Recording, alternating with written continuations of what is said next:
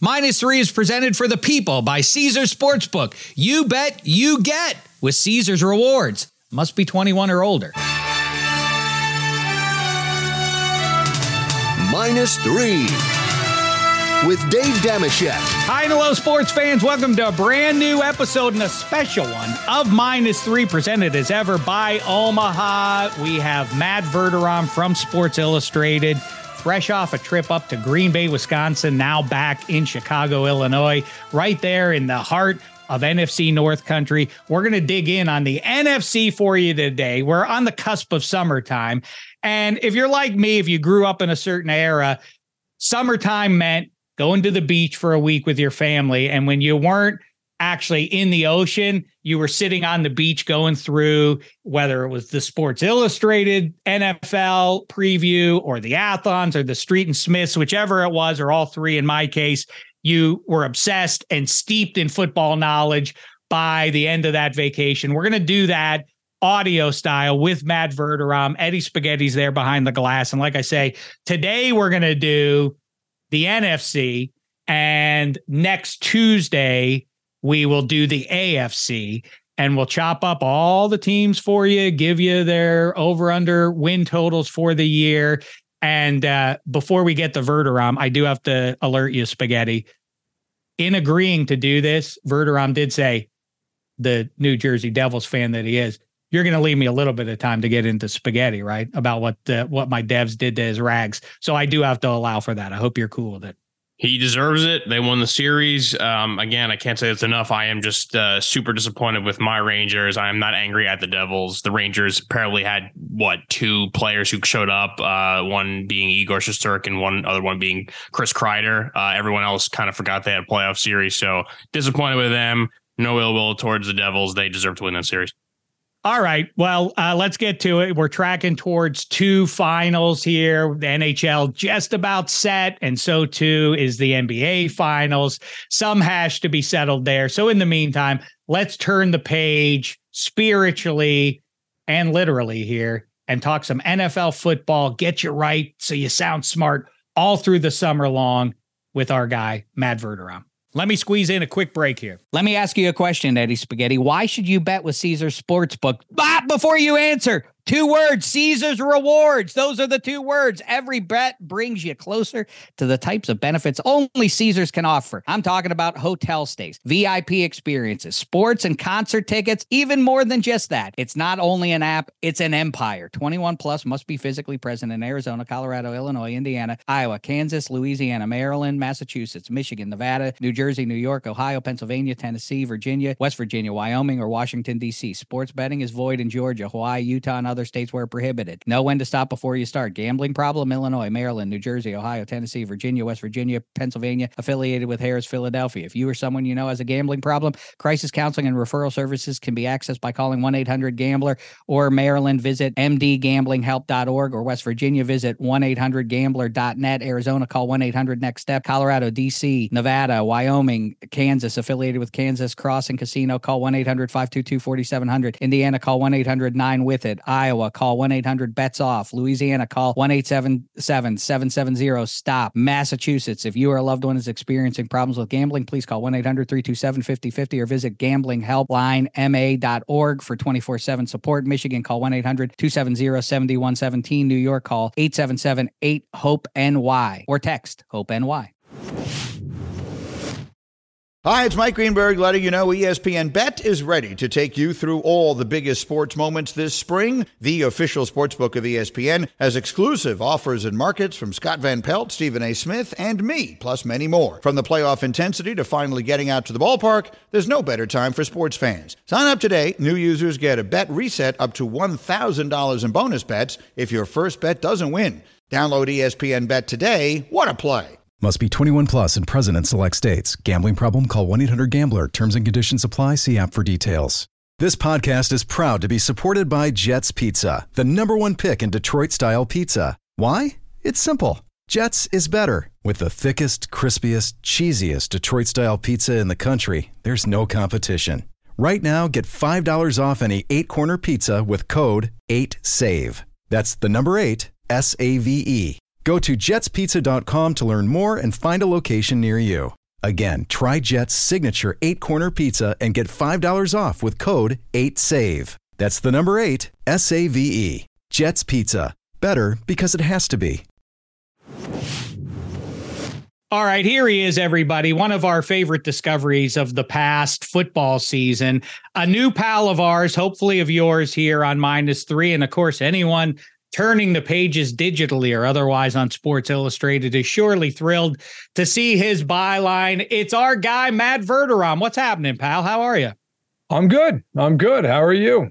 Good. Why we haven't uh, spoken publicly since the big news of Sports Illustrated. What a thrill for any sports fan of any age, I would imagine, right? I mean, that's uh, sort of the gold. When I was growing up, running on Thursdays and Wednesday when I get home from school, getting that Sports Illustrated, seeing who was on the cover and all of that, yeah. that was where it was at. No, for sure. I probably have a couple hundred Sports Illustrateds in my office. I've got the first one uh, that they ever had with Eddie Mathews in the cover. So hmm. um, I'm glad they made the mistake of hiring me, and uh, I look forward to trying to fool them for as long as possible. But it's been it's been a blast. I can't complain. Well, here we are. You're just back from a trip up to Green Bay, which will be the home of next year's draft. What's going on already? I, am sorry to be a homer on this one, but what are they? What are we waiting for with Pittsburgh already? They haven't done enough for pro football. They don't need to get a draft. Obviously, we're never getting a Super Bowl over there, but I think the draft would be a nice uh, little bit of compensation. Either way, let's not talk about that. We're going to go two parts here. Today, let's dig through the NFC here and see what Verderame, as I said at the top, again, you and Eddie Spaghetti and probably a lot of the listeners didn't have the same experience I had in summertime, which was you would go, we, we, would go over to the beach, we'd go to Ocean City, Maryland. and uh, I would get before we would leave in anticipation of the trip, we would get those Street and Smiths and the Athlon oh, yeah. magazines, and oh, yeah. I would just sit on the beach. If I wasn't frolicking in the sea, I was sitting there in the sand looking at oh, who's oh, oh yeah. UNC is going to have a good team this year. Twenty third says uh, Street and Smiths. I lived by it. Let's do that with pro football right now, shall we? We shall. And by the way, I grew up a similar way. I I I will. Well, let me see. I went up to Connecticut every year as a kid family has a small cottage up there, and now we're actually going again every year now. The hmm. last couple of years with my daughter, and so I would always go and get Street and Smith or Athlon. And this year, this is I'm going to actually have a piece in Athlon because SI owns SI and Athlon are owned by the same parent company. Ah. And so they asked me to do a feature in it, and I was honored. So that is, uh, I'm pretty excited about that because, like you know, I I always bought those magazines. There was no TV in that cottage. There's no Wi-Fi. Still isn't. And so I would sit there and read that thing cover to cover. Um, oh so yeah, I was so steeped in. in. it. People say, "Why are you such a nerd? Why do you know so much about what happened in the '80s and '90s in college and pro?" Because because of that, I was I was yes. memorizing that on the beach instead of reading my assigned novels that uh, middle school assigned no me time for to that. take care. Hey, well, you know what we do have time for very quickly. I, we we, we got to get into it. But you also asked when I hit you up a couple days ago and said, "Are you free?" You said, we also need a little bit of time so I can talk to Eddie Spaghetti about what happened in the NHL playoffs this year. the floor is yours. It had to happen. Look, you know what? Now I will say this: I respect Eddie because Eddie's an actual Rangers fan and not one of these people who can name like three players and grabs like a knockoff jersey at Modell's and just starts screaming. Reijo Ruotsalainen, yeah. Eddie Mio. I, mean, I love. The, I mean, uh, there's nothing reference. worse. I went to college with a bunch of guys who like they, they couldn't name ten players together historically. Um, I'm not gonna lie, man. The after the first two games of that series, I thought I thought it might be a chore for the Devils just to get it back to uh to the Prudential Center. But they came through. I was nervous about game set. Shesterkin scares the hell out of me. Still does. I still feel like they're going to lose a game because of Shesterkin. Hmm. But uh, I was very happy that they pulled through. I know we had talked about it earlier throughout the uh, the course of the season about they might see each other, and they did. The Devils then, of course, went out and got absolutely destroyed by Carolina. So, Eddie, that probably made you feel a little bit better after that showing. But I, I was a happy man. I'd be lying if I said I wasn't. Yeah, sure. the future is bright for you. Go ahead, Spaghetti, if you have a retort. I'm not even mad like at the Devils or mad or any Devil support. It's just to me, I look at that series and I just go, the Rangers, you had 2-0, you had their the, your foot or skate on their throats, and they just didn't play playoff hockey. They're not playing the way we saw the Kraken play. They're not playing the way we saw the Panthers play. Like they're just they played very lackadaisical. I think the Rangers beat themselves. Um, and look, the Devils were a nightmare match for the Rangers. I would have loved to have the the injured, banged up Carolina Hurricanes in the first round. I also thought that the Devils getting the Islanders would have been a, a worse matchup for them. Devils got the better matchup. Obviously, they they played the Rangers really well in the regular season. So I mean, it was just bad for the Rangers. But like you know, they they had the veterans uh, there. They had the guys who have been in the playoff experience. They have the goalie. Um, I mean, they made the Devils switch goalies and they could not just capitalize on it. So I'm just really more frustrated with how poorly the Rangers played and obviously resulted in their coach getting fired. And yeah, I mean, the Devils have a, a really bright future. My only question for Matt would just be, you know, the Devils are such a high flying, like Oilers kind of of the East, like yeah. on the rush. Do you want to see in the offseason or just more changes to have more of an uh, offensive zone presence instead of just on the rush constantly?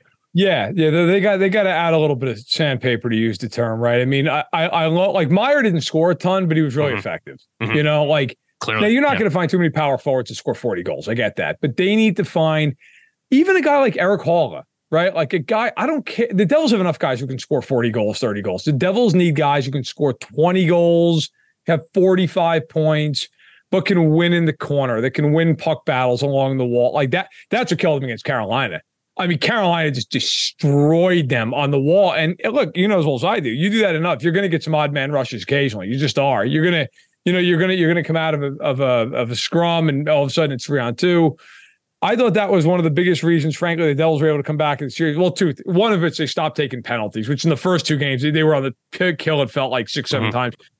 The other thing, which I will be honest, I was surprised because I, I, think Fox is an incredible defenseman, and but they, as it especially Trouba, who's such a big guy, as that series went on, it felt like the Devils were able to just control the puck a lot more in the zone. And now part of that is their speed, and it gave the Rangers some issues. But I thought, you know, the Rangers, I thought closed them off early, early in the series, and really even in Game Three. I mean, really, the Devils did not do a whole hell of a lot. They just found a way to win it, mm-hmm. and that kind of flipped the whole series. And they went on and they they they mm-hmm. went from there. But Absolutely. Yeah, that, that game gonna, three killed me. That game three, I three, didn't think they had that so game bad. three in them. I couldn't believe that what I was watching when, I, when I it went either. down the way it did. Right. They, you know, they came back. You know what the truth is though? It's a I do think though, to Eddie's point, yeah, the Devils they're gonna have to they're gonna have to add some size. They're gonna have to add some guy, you know, in the middle six because look, Hughes is great, Hischier's great, Brown did nothing in the playoffs, he's a great player, but like they those guys are not going to typically win a bunch of battles in the core. You don't want them to have to win a whole bunch of battles in the core. You want the Ondrej Palats of the world to do it. So yeah, like this offseason,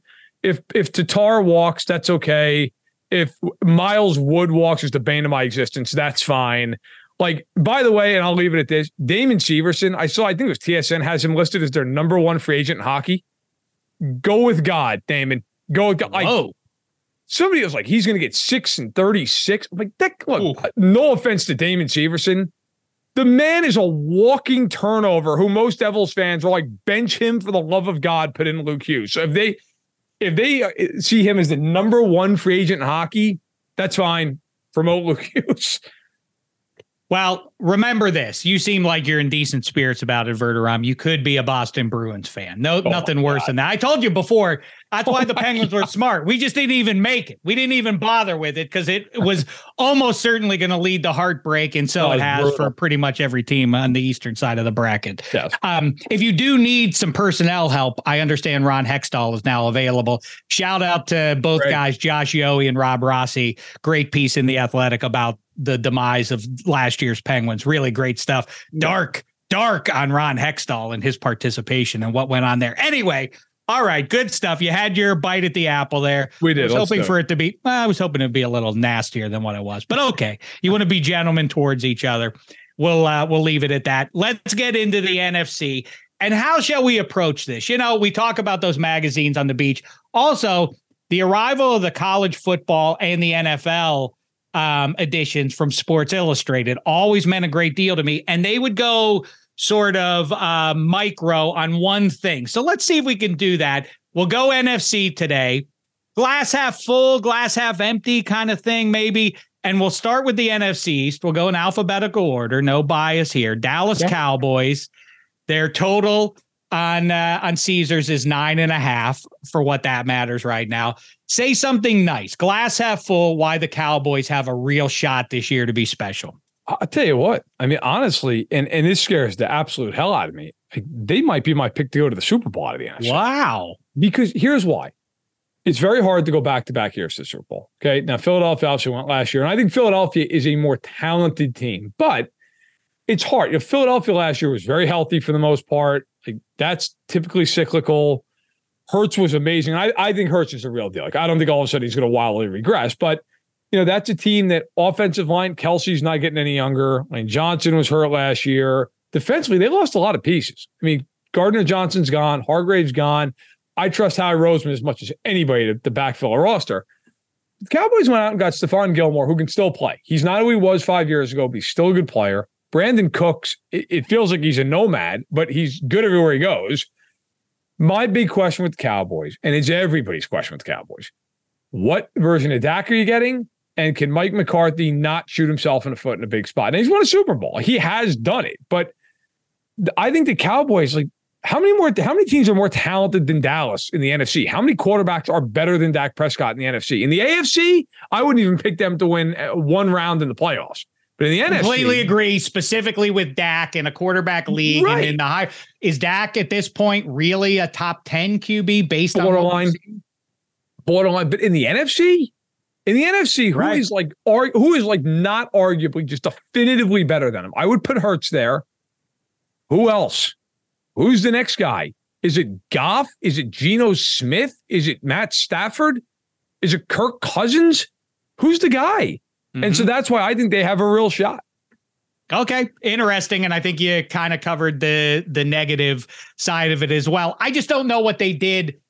Um, Diggs, notwithstanding, I, I, I mean, I get, I get it. Um, they did they definitely get better between the end, but uh, the Zeke whatever the hell that was in uh, in San Francisco that ended their season that snapped to Zeke and and are are they are they actually better? I'm sorry, I said uh, Diggs, I meant Gilmore. Sorry, uh, yeah. but are they real? Did they make any substantial I mean, move that progresses them?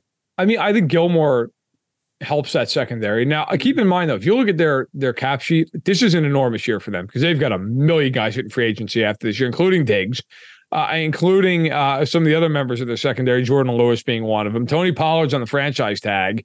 Tyron Smith, I believe this is finally year his deal. Like they're not getting. I mean, they they are not going to get all these guys back. So you've got to be, and, and they're going to get expensive because Parsons and Lamb are going to get these mega deals. I mean, this is a team that now's kind of your window here. I mean, now's right. kind of where you got to win. I think they're really good, but as for most people cover the league, my fear is this is Dallas. And Dallas hasn't been to an NFC title game in almost 30 years. And whenever you look at them and say, man, they're really talented, something happens. They underperform, they blow a game they shouldn't. I think Cooks and Gilmore make them better. But again, in the NFC, how much better do they have to be? I mean, they were a whisker from beating the Niners. And I think if they played the Eagles, I think they would have lost to the Eagles, but they would have been in the game. I agree with all of it. I just wonder if they will regret eight years at least since the Sean Payton to Cowboys rumors began. If they yeah. missed on getting the guy who felt like the brass ring there forever, and now he's in Denver. So I wonder if uh, they, they'll regret sticking with McCarthy there. I know Cowboys fans are already regretting that. New York Giants, their total eight and a half there. A nice season in 2022 for Dimes, for Saquon, and the rest. Say something nice, say something bad. The nice thing is, I think they're really well coached. I think Daboll's a legitimately really a, a top tier coach in the NFL, and I think look, their their coaches also like at the coordinator level are excellent with Kafka and Wink Martindale. So when you coach that well, I'm surprised that gonna, Kafka is in fact back there. I, so I, I thought he would so get swept up, but yes. Um, but they they they have one of the best coaching staffs in the NFL. I I like their draft. Um, I, I think on the whole, look, I think if DeAndre Hopkins gets moved or cut, I think they're they're a real team that he could go to, and I think he would hmm. fix a lot of their problems, even though he's not who he once was. Still very good. Um, I like their young talent, especially on defense. I think Thibodeaux is going to have a breakout year. I really like him. Dexter Lawrence, he got paid. They took care of him. You know, I, I think there's some upside. The, the downside with the Giants is everybody keeps talking about Daniel Jones. He got paid $40 million a year. Daniel Jones threw 15 touchdowns last year. Like, I get it. I understand the receivers weren't great. I mean, come on, 15 touchdowns. There are guys who throw it in a month. So my concern is like, all right, now you're paying this guy this amount of money. He's got to be more than just a caretaker.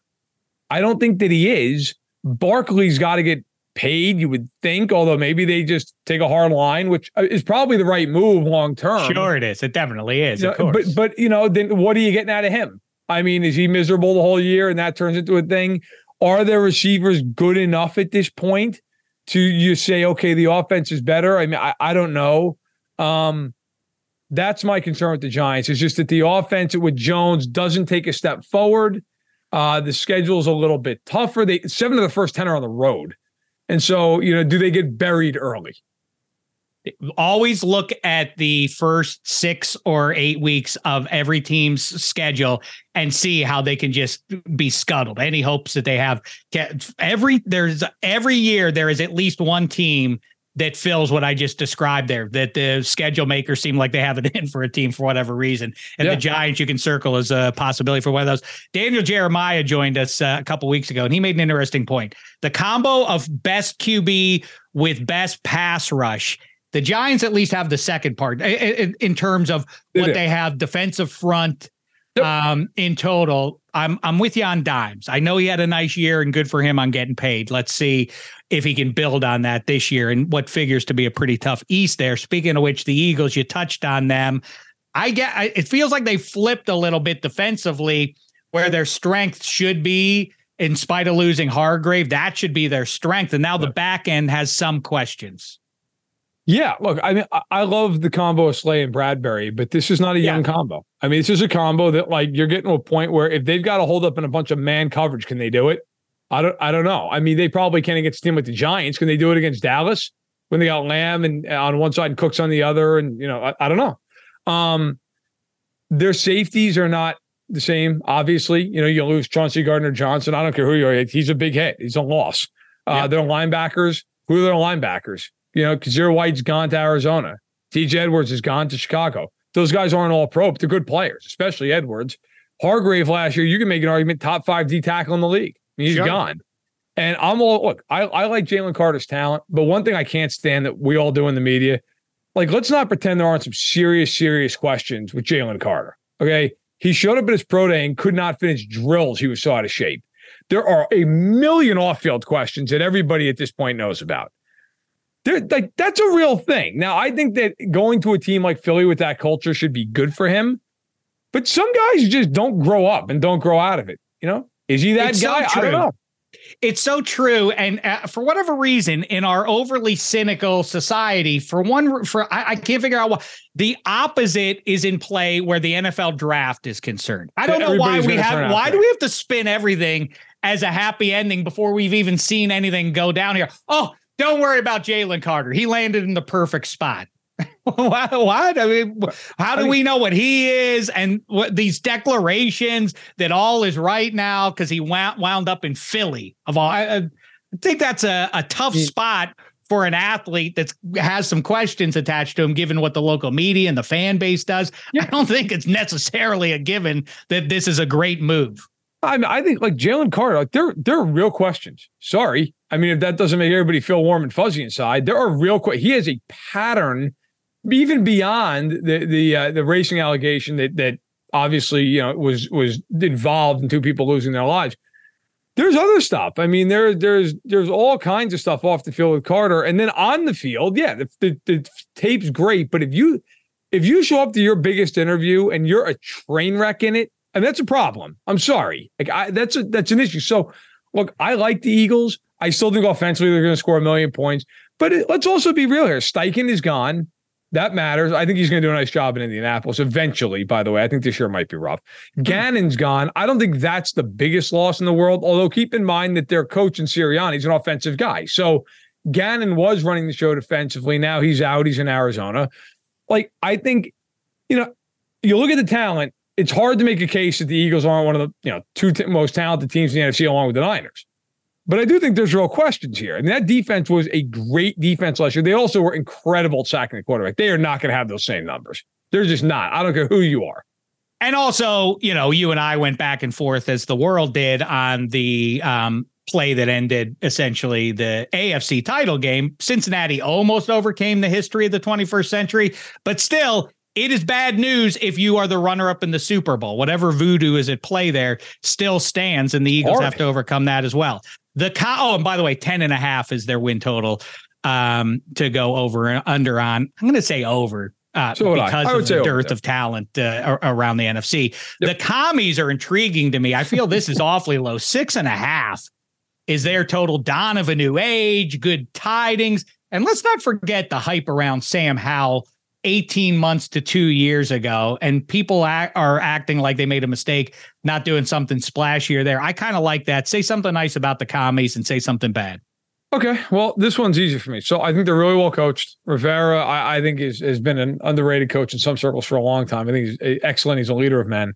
Uh, Eric Bieniemy going in there is a proven coordinator at this point beyond reproach. So he knows what he's doing. I like the receivers. I think. Oh, I don't know beyond reproach. This is this is a test. Now Oh, we got to see, right? This is a test, but I mean, I you know the man's got rings for a reason. I get it. He was with the team that was a you know a, a supernova, but at, at the same point, uh, he I'll tell you what I know for everybody in that room respected him. Like there's a reason for it. Sure. I love their receivers. McLaurin's great. I think Dotson showed a lot last year that he could be somebody who's going to be a nice, nice weapon on that team. You still have Curtis Samuel, see what he does.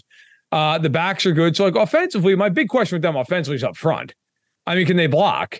Right? Uh, you know, they got Andrew Wylie at right tackle. He's serviceable. He's fine. But the rest of that line, like there are real questions. And then Sam Howell. Um, well, actually, I'll get to him in a second. So, finish saying something nice about them. Defensively up front, they're very good.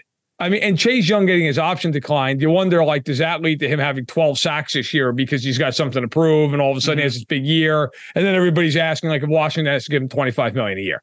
Um, the downside is I am not as big of a Sam Howell believer. I'm not so much a, a non-believer, but like, there's no reason for me to believe in him. I don't care that he had one good game and a meaningless game. I don't care. Matt Flynn did that too. I have no idea if he's any good. Historically speaking, if you're not a first round quarterback, you're probably not good. Okay. And he was a day three pick. Um, I like that they brought in Jacoby Brissett behind him, though. Jacoby Brissett Sure. is a is an actual quarterback. He's not, look, you're not going to win the Super Bowl. but, Like, could you be a playoff team in the NFC with him? Yeah, probably could be. So I'm with you. I think the total's low. I like them to go over. Uh, I just uh, I don't know that I, I think they're a playoff team. I think they're borderline. Uh, wrap it up with who you think wins that division. Dallas. Ooh, fun and splashy. They get the second right place the schedule. They get All the right. second place schedule. I think that's the difference. I love it. On to the north we go, and some uh, some positivity surrounding the Chicago Bears. All of a sudden, their win total at seven and a half. Go nice and bad. love Justin Fields. And I know there's a lot of question marks around, like, you know, you get some of these analytical people like, well, his numbers are this. Look, his, that team sucks around him. Okay. And he went out there and they were pretty competitive in almost every game they played. Mhm. I mean, they didn't a lot of them. I get it. But they were like in games. They were actually, you know, fighting in the fourth quarter. I think now you give him a DJ Moore, you improve the line in front of him. You know, I, I I still think they've got a ways to go, but when I look at the Bears now, I I think there's it, there's a skeleton of a team that you look at and go, okay, I I could see that being interesting. Now, you know, is Moore is he a number one? Is he a really good number two? I don't know, but I think between Moore, Claypool, and Mooney, that's a real group. Like you can actually throw the ball to that group. I would have liked to have seen him add a tight end. I mean, oh, they did add Tonyan. If he's healthy, then I think he can play. Kmet to me is a number two tight end. Um, and then the offensive line, look, they got Darnell Wright, who I love coming out of college. I think he's going to be really good for them. So the upside is, I think offensively, they're going to be pretty good. I think they're going to score some points here. The downside is, is defensively, I know they went out and they got Edmunds and Edwards, and, and that's fine. That doesn't fix your pass rush. That doesn't fix your corners.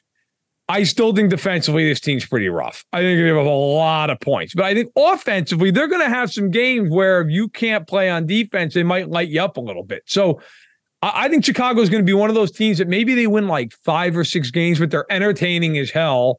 And then you go into the next offseason going, all right, we need two big players on defense and we're actually competitive.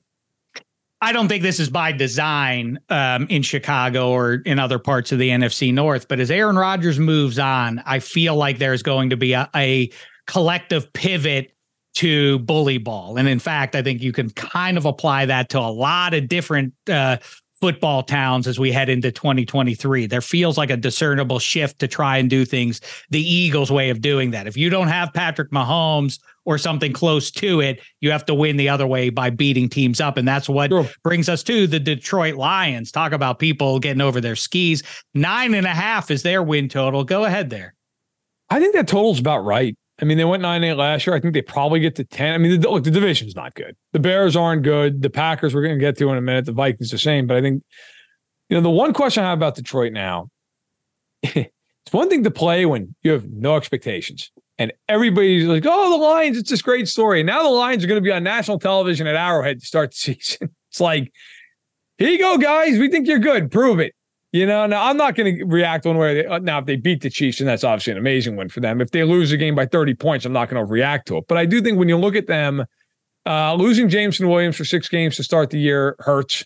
You know, they they really are relying on him to have a mm-hmm. big year because other than him, like Amon-Ra St. Brown is great, but like Josh Reynolds, Marvin Jones like, eh, I, I, don't know. You know, it's fine. Sam LaPorta is this this new rookie tight end that they have. We'll see. I like Goff more than some do. I mean, last year he threw for like 4,400 yards and 29 touchdowns. He, nobody talks to me. He's had a really good year. I think a lot of people have announced the mea culpa on that one. Not that he's, uh, okay. you know, an all pro all of a sudden, but that, okay, see, I guess that is the pedigree that made him the number one, you know, whatever it was, seven, eight years ago now. My big thing with them last year was the Lions defense stunk. And this year, it got better as year went on, but it still overall stunk. I think I think they're well coached. I think Hutchinson's look, he was really good as a rookie. I think he's the kind of guy who could at some point have 15 sacks in, in a season in his career. They've got other guys up front like Alim McNeill and, and Buggs, and, and I, I, like Houston, James Houston. Big question for me is in the secondary. You add Cam Sutton, you add Chauncey Gardner Johnson, you add Emmanuel Moseley, you drafted Brian Branch. Like, is that group just good? If it's just good, I think they're they're the best team in the division. But it's mm. just, it's just got to it's got to be good. It can't be one of these things where you're like, oh, as it turns out, Moseley isn't fully healthy, and Sutton was better as a piece in Pittsburgh, but not a headliner. And you're sitting there going, yeah, well, they're 28th in pass defense. If the defense is just good, I think they're a playoff team. I think they may even host a playoff game. By the way, they are the team with the longest drought of hosting a playoff game. 1993, last time they did it. Oh my God, how sad! That is that the Eric Kramer game? That, no, was, that, a, was that was the Favre to Sharpe game. We threw it all, all right. the way across, you know, back of the end zone. He catches it backing into yes. the end of the end zone. Yep. Does uh, Sterling Sharpe? Um, all right, some uh, some better optimism around uh, Dan Campbell's club than it was than there was a year ago. Green Bay Packers. People are sour on this team all of a sudden. How say you? Seven and a half is their win total. So I was just up there. I was up there for two days. I, I went to uh, one of their OTAs. I, I, you know, was able to sit down and, and and speak with Jordan Love at length after practice, and I'll have that piece coming up. I don't know the next you know couple oh, of weeks, great. Month, whatever it is. But nice guy, great guy, great guy. Um, super super uh, willing to sit there and, and deal with a dope like me.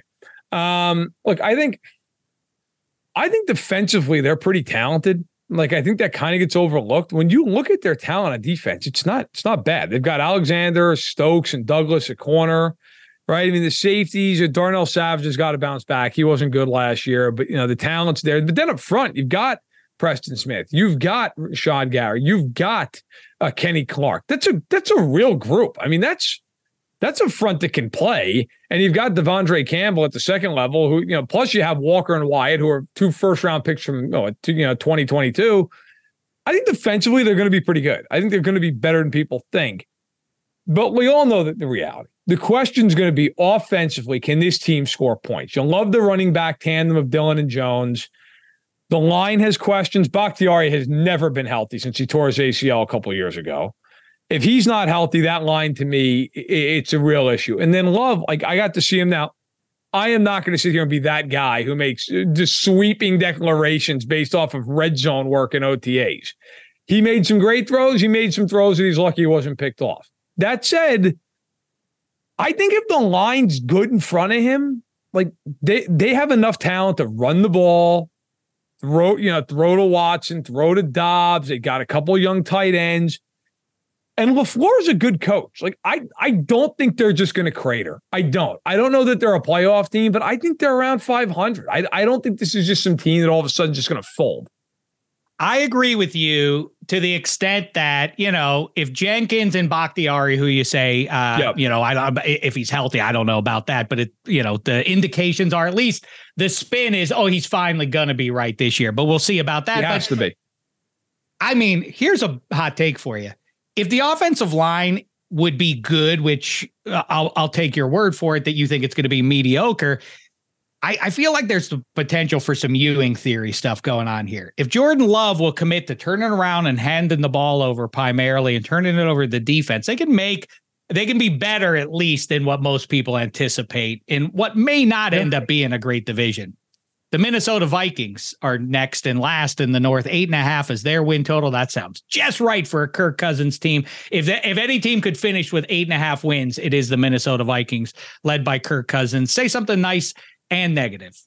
They can't be. Look, I mean, I, I they cannot be worse than they were defensively last year. So it's hmm. it's I think almost statistically impossible. And they they they, they replaced.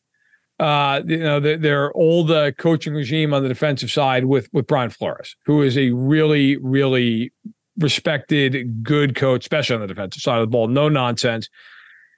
I just don't know what talent he has to work with. I mean, yeah, you look. I, I, everybody loves Danielle Hunter, right? Everybody sits there and says, "Okay, he can play." Everybody knows he can play.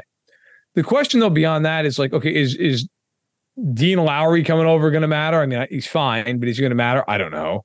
Um, you know, in the secondary, Byron Murphy Jr. is your top corner. It's kind of scary. I mean, nothing against Byron Murphy, but like, again, kind of like I said about Cam Sutton, as a part of his secondary, great. Now what when you're covering the best receivers in the league? I, I don't know how that's going to look but I think they'll be better because they almost have to be on defense. I think it's the scheme alone. They'll they'll be better than when Ed Donatell is coaching them. Offensively, I mean, there's talent. I know they they they removed Thielen from the equation. They released him to save some money, but obviously they add Jordan Addison in the draft in the first round. He's there with Jefferson. You've got Cousins. You say whatever you want about Cousins. He's going to put numbers up. They, they still have Dalvin Cook and Mattison in the backfield. The offensive line is good. You have O'Neill, you have Darrisaw, you know, Bradbury has been up and down, but he's first round pick. Like I my concern is everybody's concerned about Minnesota.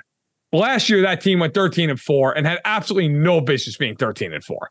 Like they're not better, in my opinion, this year. So I expect them to regress somewhat significantly, uh, record wise. Yeah, those single digit victories and all that does indicate regression upcoming here. And uh, the say the shame for Kirk Cousins is he can't go up against the Viking secondary. Instead, he has right. to go against the Lions, which feels like that is a classic if we want to take down the teams around us, kind of move, the Lions are like, we got to build up the secondary to slow down Justin Jefferson and everybody else. Uh, last thing on the division, who wins it?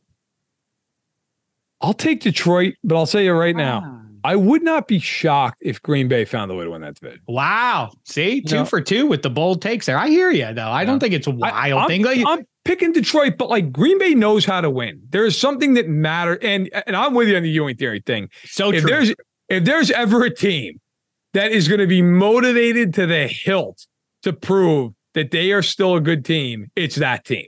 That team is going to do everything it possibly can to prove, hey, you know, we weren't just one guy. Um, so I, I, I'm not discounting them. I mean, I, will get even. I'll make a hotter take for you in retrospect. If they would have started Jordan Love, they would have had at least the same record as they had with Aaron Rodgers. It might have been better come playoff time because yeah. Jordan Love would have turned around and handed the ball off more. He did get superstar. Aaron Rodgers was not taking advantage of the best option with that offense last year, which was trying to truck some teams. Um, Atlanta Falcons moving on to the South here. Bijan Robinson, I feel like maybe a little bit premature to be going to get this guy. Say something nice and say something bad. Okay, so first of all, this whole division, we can just we could just say I don't know, and then just go. That's but, fine with me if you want to, because I really do feel that it's it, it is really a toss up right now, I'll, and none of it good, none of it really good, none I'll, of it a big threat come January. No, no, definitely not. Like I'll be brief with this. I think with Atlanta, the bad side of it is like I like Bijan Robinson as a talent, but you had Tyler Allgeier last year as a rookie who averaged five yards a carry and went over a thousand yards, and you thought your biggest need was a running back. I mean, he better be Adrian Peterson in his prime good. For and, and I don't want to hear Arthur Smith like, well, you know, we're going to use him as a receiver. Though you should have drafted a receiver. Then he should have just moved back 10 spots and taken a receiver.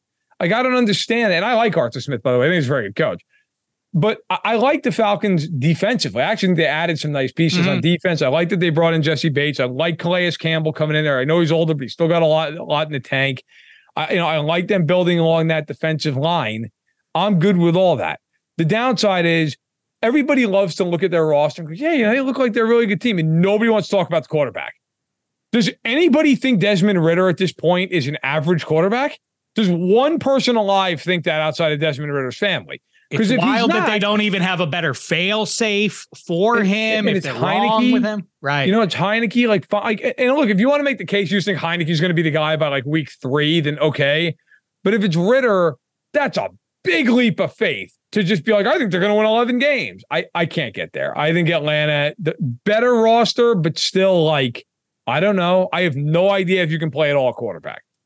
Yeah, and and by the way, terrible uniforms that I understand they're getting out of in 2024. The, gradient thing is prison. Gotta go. It's the worst.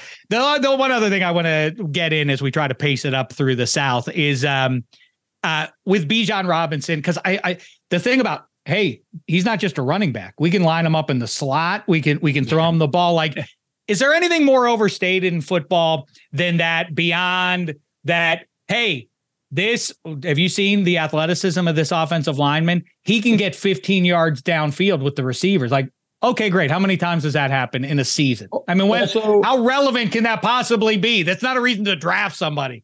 Also, just to a larger point on this, like real quickly, it's it. I feel like that that whole thing about Robinson being everywhere, all over the scheme. It's like when the Cardinals there for a handful of years, like we draft positionless defenders. That's great. You're going to cut every one of them, every one of them, because you don't have a position. So they took Isaiah Simmons and like he can play linebacker, he can play safety. And last year in week one, they put him man on man with Travis Kelce. I actually like it, very rarely do you feel bad for an NFL player watching that. You're like, oh my God, give him do something, do anything to help this poor kid. Like he has no chance. If you can't find what that guy's really great at positionally, don't take him in the first 10 picks. I that, that's just a little bit of a, I, it, I, well, now I have to drop my favorite, uh, one of my favorite um, Fitzgerald quotes because uh, I'm a literature guy, you know, course, um, is uh, the most limited of all specialists, the well-rounded man. That's exactly right. I mean, like, and then you get Zaven Collins too. Like, how many do you need? You already have one. They can't all be positionless because at some point the 11 guys have to play positions. All right. Carolina Panthers. I guess we can talk Bryce Young here a little bit. I think, you know, in this in this bum division that really could be won with eight wins. I don't know why the Panthers can't do it. What's their total? Uh, the Panthers total is seven and a half. Okay. And by the way, I don't think we said Atlanta's. What's Atlanta's? Did I not say it? See, you're a better host than I am of uh, of minus three. Eight is the Falcons total. Oh, I, I would take the under on Atlanta. Yeah, I'm, I, am with okay. you on that. Um, you know, here I'll, I'll give you the hottest thing I'm going to have. I think I mean I, I think Carolina's going to win this division. Ah, I fun. I because you know why? I really trust the coaching staff. Frank Reich, and by the way, Evero going over there as defensive coordinator. That guy, that guy can coach. Like Denver, for all this talk about great Denver's defenses, can anyone other than Surtain or Simmons, is anybody good? Is there one guy in that defense? I mean, Dre'Mont Jones is no longer there. Evero did a hell of a job with that defense, just considering the fact they're on the field 50 minutes a game last year. Hmm. Carolina has real talent on the defensive side. Like I, I love Burns, Jaycee Horn.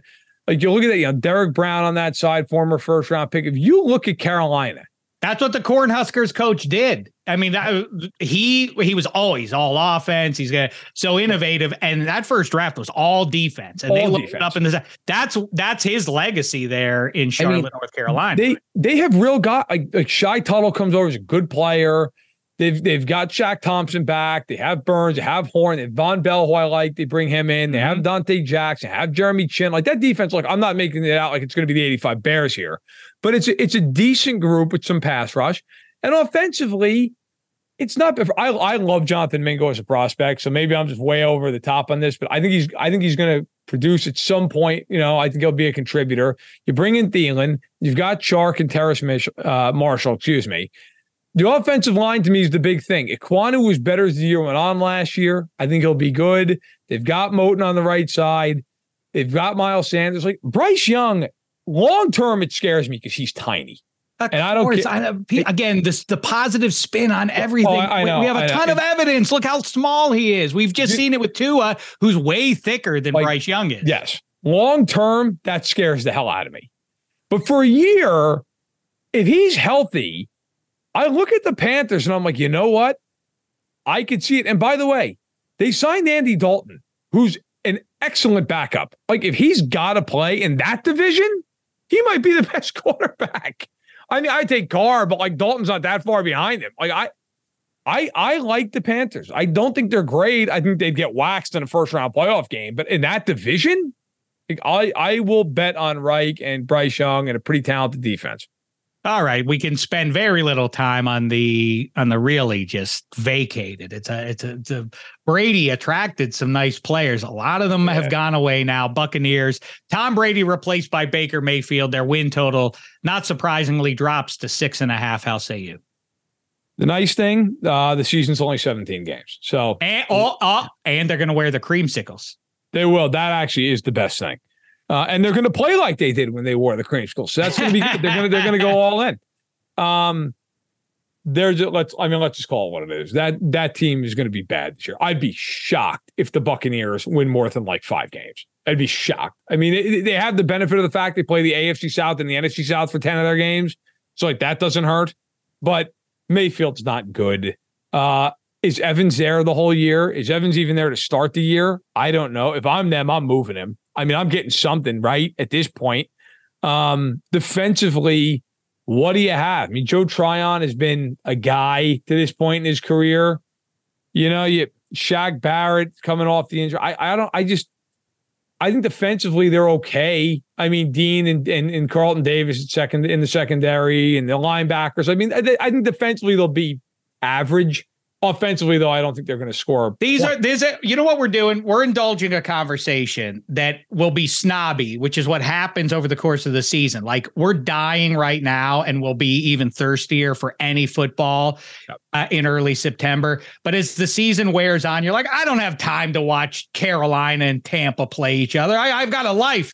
That's how we're, going to be in January. Like I don't care who won that garbage division; they have no shot against blank in the in the wild card. There, there will be teams. There will be like whoever doesn't win the NFC East, it's just going to be actively lining itself up for the four or five matchup, right? I yeah, mean, right. That's that, we're going to be watching Week 18, where it's like, well, you know, they they they're locked in and basically like that team celebrating in the locker room. So like that's awesome. We get Atlanta and they're, they're 10 point favorites on the road. we could go to lunch in that wild card game. That three and a half hours. That's if we want to catch up that weekend, that's what we can do it during that game. Yeah, that's yeah. exactly right. Okay, Arizona Cardinals, dawn of a new day there as well. Right now, not right. New uniforms, so not too bad. I don't like when teams write their like have some self esteem. You're one of 32 on the planet Earth. You don't have to name your team on your jersey. We know, we know who you are. You're in the First, NFL. They don't deserve to have any self esteem. They're the worst team in football. Um, oh, really? Worst? Oh, they're, they're horrible. That team's horrible. Five and a half their total. Worse than Tampa, he says. Shek, I'm gonna be honest with you. If that total was three and a half, I take the under. And I mean it. I'm dead serious. Is Murray gonna play a game this year? Like if you're the Cardinals know. and you're and you're one and eight and you're like, hey, he's cleared, or you're gonna be like, yeah, let's bring him back. I don't, I don't know. I mean, I have no idea. And by the way, they're doing the same thing that Denver did last year. They brought in all these coaches who have never been in these positions that they're in. None of them. Gannon's never been a head coach. The coordinators have never been coordinators. And I got to be fair, like Jonathan Gannon, and I'm not trying to rip the guy. I'm really not. When he was the coordinator with an Eagles team loaded with talent, Every time they played a good quarterback over his stint, they got killed. Every single time. Go back, check the box scores. Absolutely smoked by every good quarterback that ever played. Now huh. he's going to go play with the positionalist defensive Cardinals. Uh, yikes. I don't know. How, and by the way, we didn't talk about the Saints, but yeah, we got to do that. I'm sorry, I forgot to say. Uh, but, we'll, we'll get to them, but I'll say this about Gannon. The Cardinals are awful. This is this is an indictment of him as a man, and I don't. You, you say you don't mean to do that. I mean, uh, that is what you meant to do. But I'll say that you're talking about him from football. There's certain guys like it leads us neatly into um, into New Orleans. There's some cats who just are great coordinators, really can X and O it up and motivate their units and everything. else. and they're not leaders of men necessarily. You know, the CEO and maybe you're Belichick and involved in every across Right, every team, right, not right. every. There are certain guys that just, I mean, like Gannon stuff. I wasn't aware of him as a, a, you know, just in front of a microphone. He just don't cut that figure to me. Maybe I'll be proven wrong, but I mean, I he just does not seem like a guy. Uh, like guys in the players in the NFL. That guy doesn't strike me as a guy who they're going to rally around and, and win games for. I just look at it like, and that's now I, I get it. You're playing against Mahomes and Andy, you know, he's good, but like you're in the Super Bowl with a damn good defense. And I don't want to hear about the field. I don't want to hear about any of this Yeah. stuff. Like, like both teams played in the field. Give me a break. Look, you never adjusted. I mean, what that the fact that Chiefs scored two touchdowns at the goal line with nobody within 20 yards of the receiver. That's one of the more embarrassing things I've ever seen happen to a defense in a game like that. Like, I get it the first time. Okay, they got you on a tendency. It happened twice in a half. I mean, you never adjusted to that. You never said, geez, you know. And it was basically the same play. I mean, they came out in the same formation, did it to you twice. I So think it was. I de- I think it was literally the same. Yeah, they play. basically just flipped it. But I mean, it was, it's like, right. I mean, right you, to different sides. of how do you let right. that happen two Um, times? That was crazy. I, I think as as history goes by, I wonder if we'll acknowledge the truth about that Super Bowl more and more because the Bradberry play consumed and the heroics on one Yeah. leg and Mahomes all. Jalen Hurts, that weirdo fumble swings the game. Oh, the the Eagles whole win the. Super Bowl if that Yeah. doesn't happen. Yeah. But it, no, I don't hear a lot of mention of that a few months after the fact. Either way, Saints, they're in a, a new boat with Derek Yep. Carr. I like Derek Carr more than most people do, from what I gather. A lot of people very down on him. I think he's the best QB in the division. He is. Dave, possibly Bryce Young, that you know, doing some rookie Right. stuff. Um, how say you say something nice, say something bad? No, I mean, look, I, I think the Saints actually have some talent. The problem is like, can Michael Thomas ever stay on the field? Is. Alvin Kamara going to play 17 games? Um, you know, I but I think they're talented. I mean, they they have guys. Now the, the question also is I'm I'm with you with Carr. I always think Carr's been under I thought Carr was underrated, quite frankly, when he was in when Oakland and then in Vegas. Like I think he can play, but you're you know, Olave is a really good receiver, but they need to have Thomas. Because if Thomas isn't healthy, then you're just talking about Olave and a bunch of guys you have no fear of. Okay, they don't have a tight end who's scared. So the Foster Moreau is a good player. It's a great story. God bless him. Offensively up front, you know, it's a decent line. It's not a bad line. So I think Carr, who by the way is terrible in bad weather, like he gets to play in a dome, right? so that's great. He stays in dome weather, and, and in the South, he should be better off there. I, think the Saints, they probably had the highest ceiling in the division. Like if you ask me, like who's the team most likely to win a playoff game out of that division, I'd say the Saints. You know, they they win 11 games, they have a home game, they're tough to play against at home, so on and so forth. But the problem is they have so many holes on this roster because Mickey Loomis every year has roughly $875 million worth of dead cap. And they just they just keep pushing it back. You know damn well how this ends, by the way. Loomis is just going to retire and go, not my problem. And some other poor sap is going to have to go in there and eat four years of basically an expansion roster. But I, I do think they have the highest ceiling. My concern is is Dennis Allen a coach? I have no idea. Dennis Allen has not ever been a successful head coach. Uh, and I think with Carr, you have to kind of have that infrastructure around him to really succeed. And you know, Alvin Kamara was uh, you know boundless. Um, it, was uncoverable and a, a, a virtue on the team. You know, he's reached that spot now, even though he hasn't. It doesn't seem to my eyes, watching him week in and week out, doesn't seem like he's taken a, the the same level of physical attrition as some of his peers. But he is at that spot in his career where he starts to regress, and it becomes a consistent theme for a running back in the NFL in the 21st century. Okay, so we already transitioned into the West, but that's fine because you told us the Panthers are going to win the South. Let's move on then Yeah. to 18 months ago, atop the football world. Since then, not hyperbole, the most disgraceful Super Bowl defense, and maybe Oh, the most is. shameful defense in major sports in my lifetime by a champion. The LA Rams win total seven and a half. How say you? Okay, first of all, let's not forget the 97 Marlins, who uh, will forever be the most disgraceful team I've ever That's seen. who they are, though, by the way. That's what I said to everybody. That you, you want a mercenary? That's going to make you feel happy to do that? And you, you satiated now, Rams fans? Of course you're not. How I'm- about I'm you, not- Tampa fans? No, you're not either, Buccaneers. You got the guy from from New England. You're happy now with your Lombardi? Fat. I am not the guy who sits on the fence here. Like I think I think the Rams stink. I don't. I, and, and I have seen, I've seen so many people like, nah, I'm to be good. Name five guys on the Rams that aren't named Aaron Donald, Cooper Kupp, and Matthew Stafford. Good luck. Have fun. Go ask your buddy to do it and offer him a hundred bucks. See if you can do it. Ben Skowronek, Tyler Higbee. Like, what are we doing here? This team, like, I, I'm sorry, they're, they're not good. McVay is a very good coach, but McVay needs to have pieces in part in, in pieces in place, excuse me, to run his system. Who are these guys? Like when you're playing them, are you not just doubling Cooper Kupp and bracketing him every single time he runs downfield and saying, "Go ahead, beat me with Cam Akers. I don't care. You have no offensive line. Do it." I, the Rams, Rams fans are going to get pissed about this, but it's the truth the Rams in my lifetime, I'm 34, are one of the few teams they won a Super Bowl. And I covered the game. I was at SoFi. I was in the locker room. I, I remember thinking to myself, I can't believe this team won a Super Bowl. I have no idea how this is happening. They Mhm. weren't better than the Packers. They weren't better than the 49ers. I know they beat the 49ers. The 49ers were beat to hell. And if Tarrant catches what was an arm punt from Stafford during the Super Bowl, they were not better than the Bills, who lost that crazy 13 seconds game. The Chiefs would have annihilated the Rams if they have not blown that AFC title game. And I got to tell you, if Tyler Boyd doesn't drop that pass on third down Super Bowl, I think the Bengals beat him. The Rams were like the sixth best team that year, and they won because they hit the inside straight of all inside straights. And God bless them, good for them. But I'm not going to sit here and pretend I think the Rams are this great team that's going to bounce back. I don't. I think the Rams are going to win like six games this year. There are certain titles that diminish the meaning of winning the the league trophy, and that's one of them to me. I think that the LA Rams going all in, trading away, and and and, the the the snarky kind of glib, like yeah, we don't we don't need draft picks. How's that going?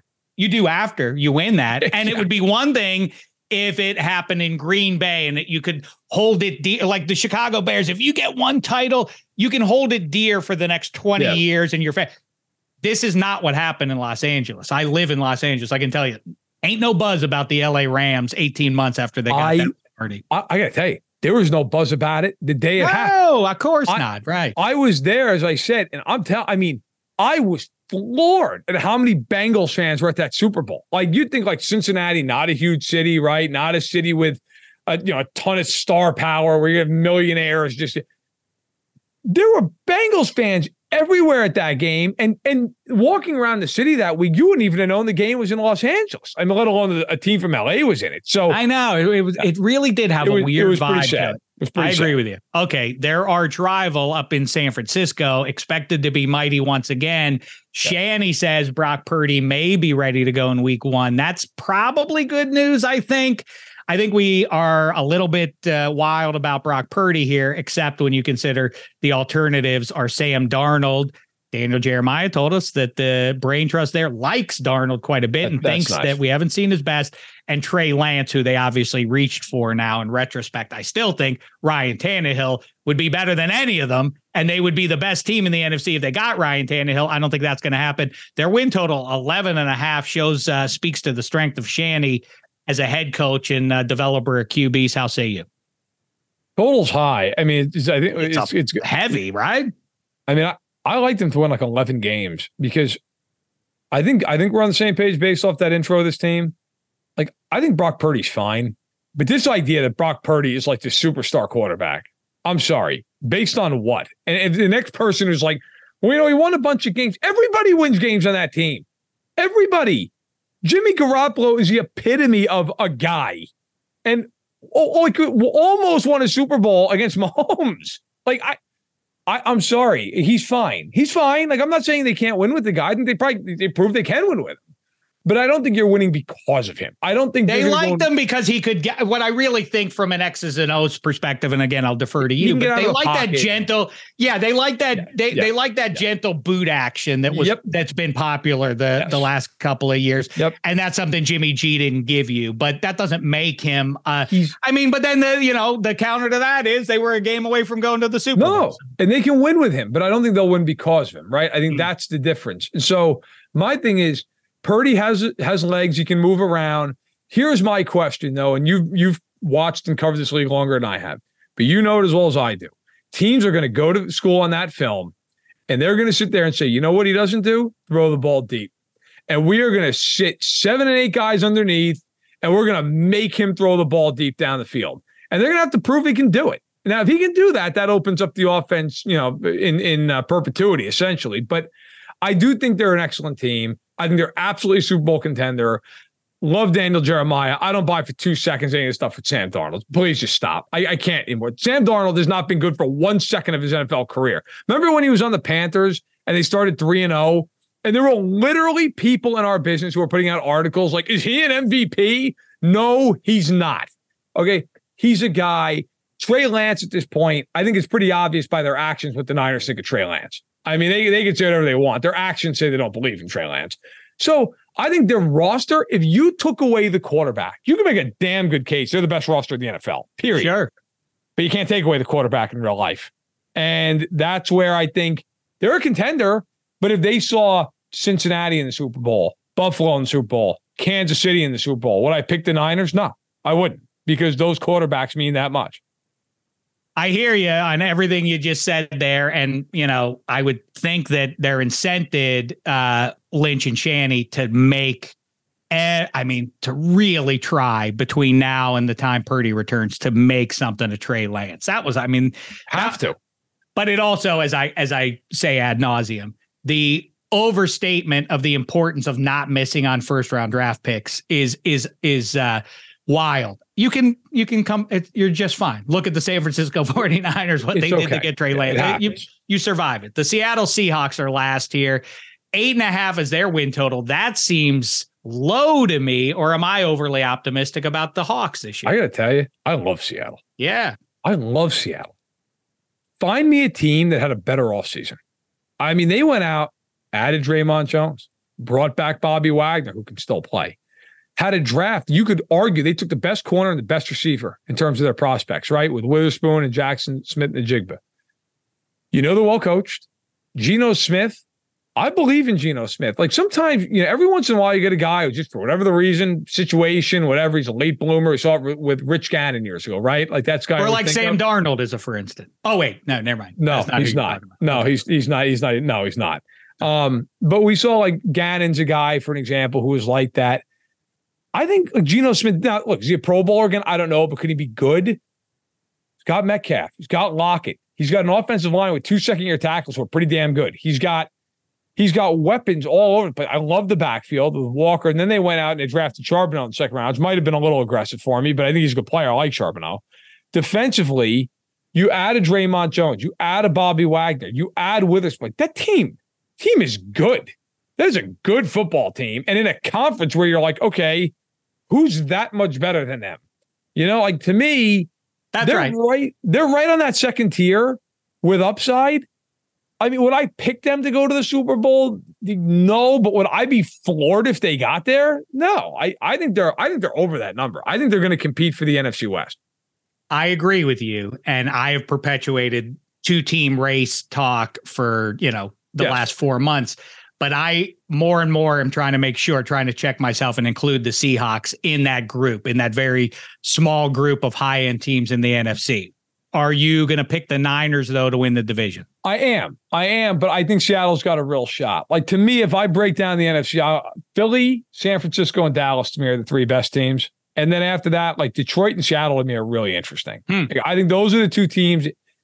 And I probably would say I think Seattle's more interesting to me than Detroit is. Like I, I just I trust Seattle. Seattle, you look at the final score of that playoff game, you're like, oh, they got killed. That game was a game for three. Oh, quarters. yeah. Like the Seahawks, until Geno Smith gets strip sacked at like what was it, the 20 yard line, they were going in. Like they were going in to take the lead in the fourth quarter. and then it just and then it just completely went off the rails. But like that was a real game in San Francisco for four, like for three quarters. So I I like them. I think they're going to be a lot better than people think. I'm with you, and you know the skill position pieces that they have both at running back and at pass catcher really way near yeah. the very top of the list in pro football. All right, close up your Street and Smiths, your Sports Illustrated, close it up. There's your NFC. We'll give you the AFC next week. Great stuff from Matt Verderame. And now a quick break.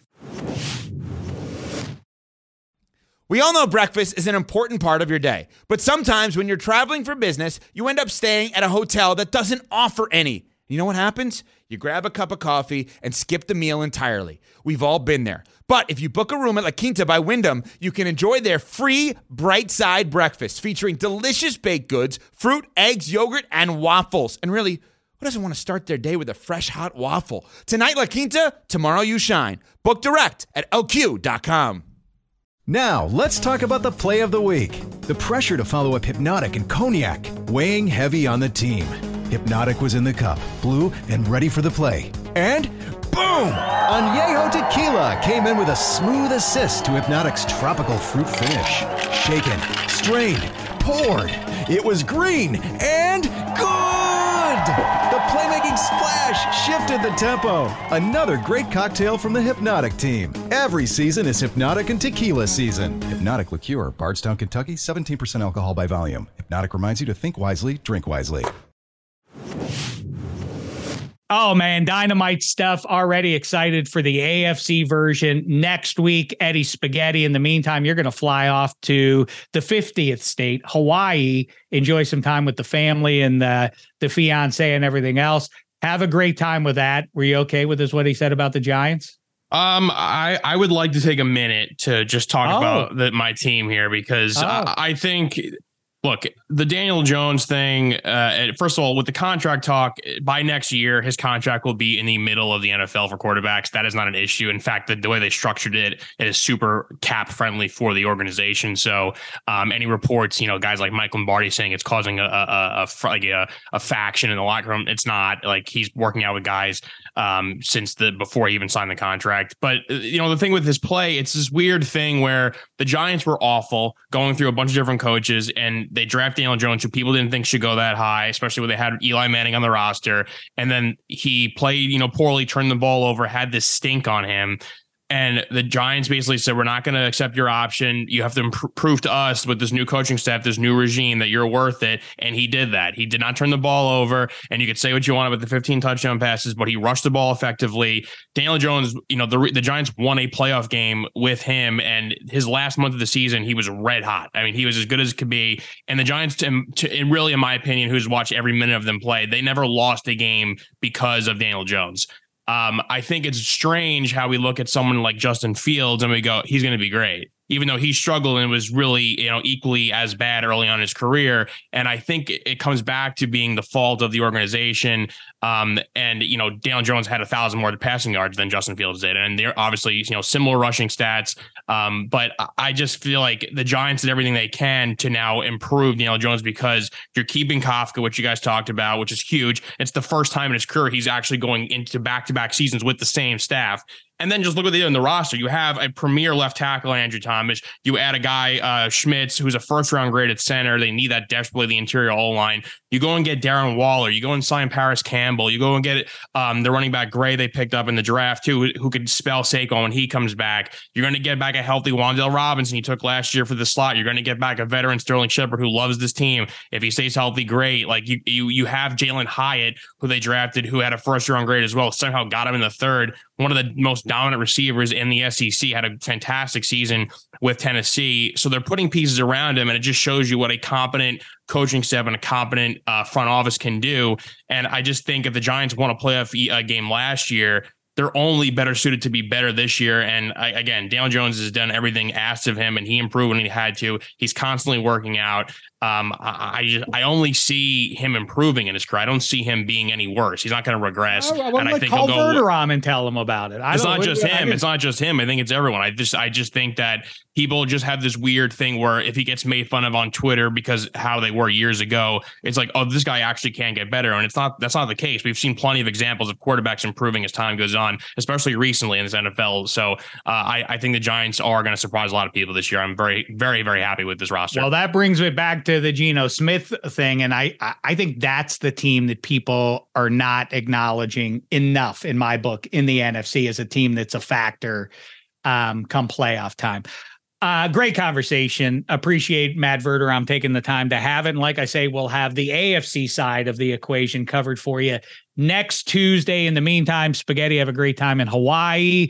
And make sure if you're looking for best plays, of course, the against all odds guys have you covered a lemon pepper parlay where the NBA is concerned, and of course extra points with cousin Sal. We'll uh, we'll break it all down for you, making fun of sports, and if uh, if uh, soccer's your thing, covered in glory is the way to go there. On the other side of the sports weekend, we'll be back to talk some AFC football. Until then, thanks so much, sports fans. It's been a thin slice of heaven.